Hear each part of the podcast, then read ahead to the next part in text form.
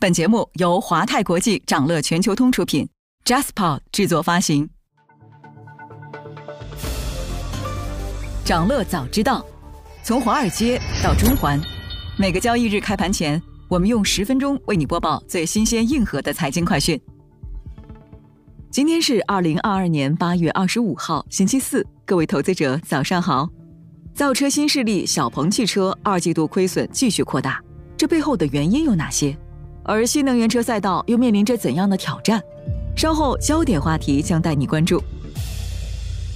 不过，首先还是让我们快速浏览一下今天最值得你关注的全球市场动向。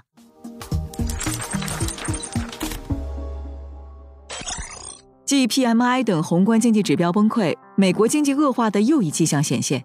美国商务部周三数据显示，七月耐用品订单环比初值增长百分之零，低于市场预期。此前，耐用品订单已经连续四个月上行，但美国核心耐用品订单环比初值及美国七月扣除飞机非国防资本耐用品订单环比初值增长百分之零点四，高于此前预期，表明尽管利率上升且市场对经济走弱感到担忧，但设备需求持续增长，企业仍在投资较长期的技术和设备。然而，在未来几个月里，由于借贷成本上升以及美国经济前景的不确定性加剧，耐用品订单需求可能会减弱。美国汽油需求创今年第二大降幅，石油出口再创新高。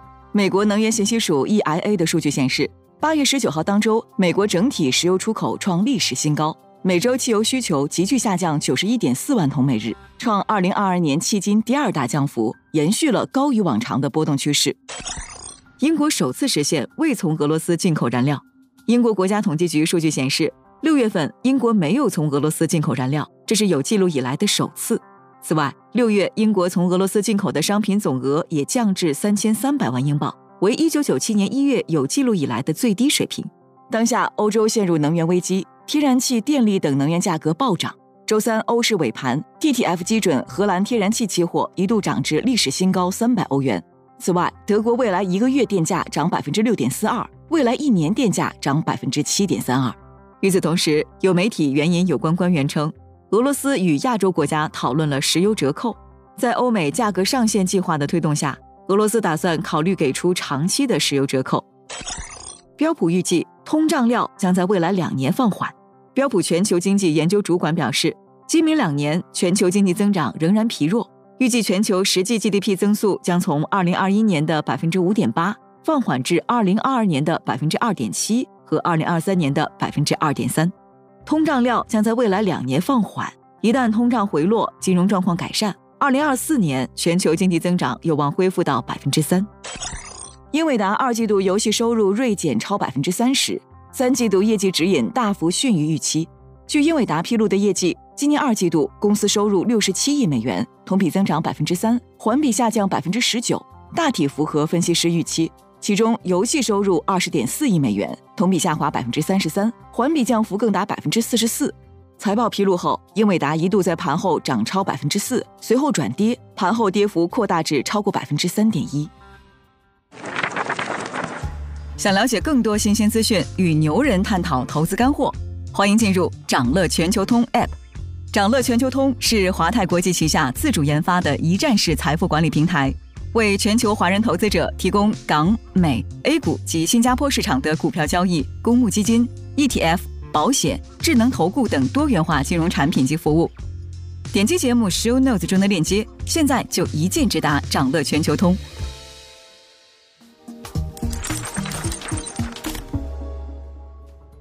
您正在收听的是长乐全球通早间资讯播客节目《长乐早知道》。在快速浏览了今天盘前最重要的市场动向后，我们进入今天的焦点话题。每期节目我们会挑选一个全球最值得中国投资者关注的热点事件，为你从更多视角拆解它可能对市场带来的影响。今天我们关注的是小鹏汽车及新能源车赛道面临的机遇与挑战。八月二十三号，小鹏汽车披露了第二季度财报。财报显示，公司净亏损扩大到二十七亿元，超出分析师之前预计的十九点四亿元。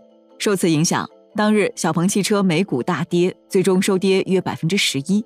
八月二十四号，恒生科技指数重挫百分之二点七七，其中科技股、汽车股走低，而小鹏汽车收跌约百分之十二。针对今年二季度亏损，小鹏汽车的解释是，其中有九点三八亿来源于汇兑损失，而非经营亏损。抛开这部分亏损，小鹏汽车二季度的亏损额和上季度相比基本持平。但实际上，小鹏汽车的净亏损额从去年四季度以来就持续扩大。从年初到目前为止，小鹏汽车的股价累计跌幅已经超过百分之六十。尽管业绩表现未达到预期，但小鹏汽车依然将未来压注在新车型的研发上。他们预计未来几个季度中，随着多款新品的推出，公司会重回盈利轨道。公司 CEO 何小鹏在财报后的电话会上表示，小鹏明年上半年将会推出一款 B 级车，对标特斯拉的 Model Y。此外，小鹏还将于明年推出两大研发平台，研究制造包括 B 级车和 C 级车在内的至少六款新车型。回到新能源车赛道，事实上，包括小鹏汽车在内的企业面临的挑战，并不只有汇兑这一个因素。由于供应链短缺以及原材料价格上涨。汽车行业如今正面临利润进一步下滑的问题。数据显示，二零二一年下半年以来，碳酸锂价格快速上涨。今年二月份，价格一度飙升至一吨五十一点五万元，创下历史新高。锂价的上升将大幅增加动力电池的生产成本，从而给新能源汽车的生产带来成本压力，压缩其利润空间。小鹏汽车就在财报中表示，电池成本的增加导致销售价格调整带来的收入增加被部分抵消。利润率环比减少，再加上汽车芯片依然处于供不应求的状态中，造车新势力自新冠爆发以来持续受到冲击。与此同时，对于这些造车新势力而言，毛利低、盈利难的结构性问题始终存在。造车本质上是一门风险极高的生意，重资产、低毛利，费用稍微控制不当就会亏损。比如小鹏汽车一直未盈利，公司毛利率在二零二零年才转为正，而与未来、理想相比。小鹏的毛利率也一直处于相对更低的情况。小鹏汽车的业务结构较为简单，企业的整体毛利率就取决于整车毛利率。造车成本上浮，利润不涨，就会导致整体毛利下滑。而从造车成本来看，小鹏的汽车销售成本一直在上涨。二零一九年，小鹏每辆车的销售成本为十六点四五万元，而到了二零二一年，平均每辆车的销售成本增加到了十八点七一万元。在造车新势力中，小鹏的研发投入也一直是最高的，这块成本带来了不小的财务压力。第二季度，小鹏汽车毛利率为百分之十点九，同比、环比均有下降。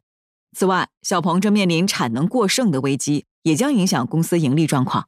小鹏汽车今年的销售目标为二十五万，但截至七月底，小鹏的总交付车辆数仅为八点零五万，刚刚完成目标额的百分之三十二。但前期小鹏大幅扩产。自有肇庆工厂加上在建的广州和武汉工厂，将能支持六十万辆的年产量，产能增长的速度远大于订单的增长。对于小鹏汽车而言，为了解决产能过剩的问题，只能要么选择限制产能，要么让出利润空间承接产能。但无论怎么做，都免不了亏损。如今，新能源车赛道竞争激烈，各个造车新势力都面临不同程度的挑战。未来，小鹏、理想三家第一梯队企业。为了探寻更多的生存空间，开始向十万至二十万中低价市场发展，而哪吒、领跑等第二梯队公司也在站稳脚跟后向上竞争。未来双方将出现价格重叠带，新能源车赛道的竞争将更为激烈。今天还有这些即将发生的日程值得你关注。美国将公布二季度实际 GDP 年化季率修正值、二季度核心 PCE 物价指数年化季率修正值，以及八月二十日当周首次申请失业救济人数。欧洲央行将公布七月货币政策会议纪要。德国季调后 GDP 季率，德国八月 IFO 商业景气指数，英国八月 CBI 零售销售差值也将公布。中海油、信达生物、瑞安房地产、名创优品、泡泡玛特将披露财报。想了解更多新鲜资讯，与牛人探讨投资干货，现在就点击节目 show notes 中的链接，进入掌乐全球通 app。以上就是今天掌乐全球通掌乐早知道的全部内容，期待为你带来醒目的一天。祝您在投资中有所斩获，我们明早再见。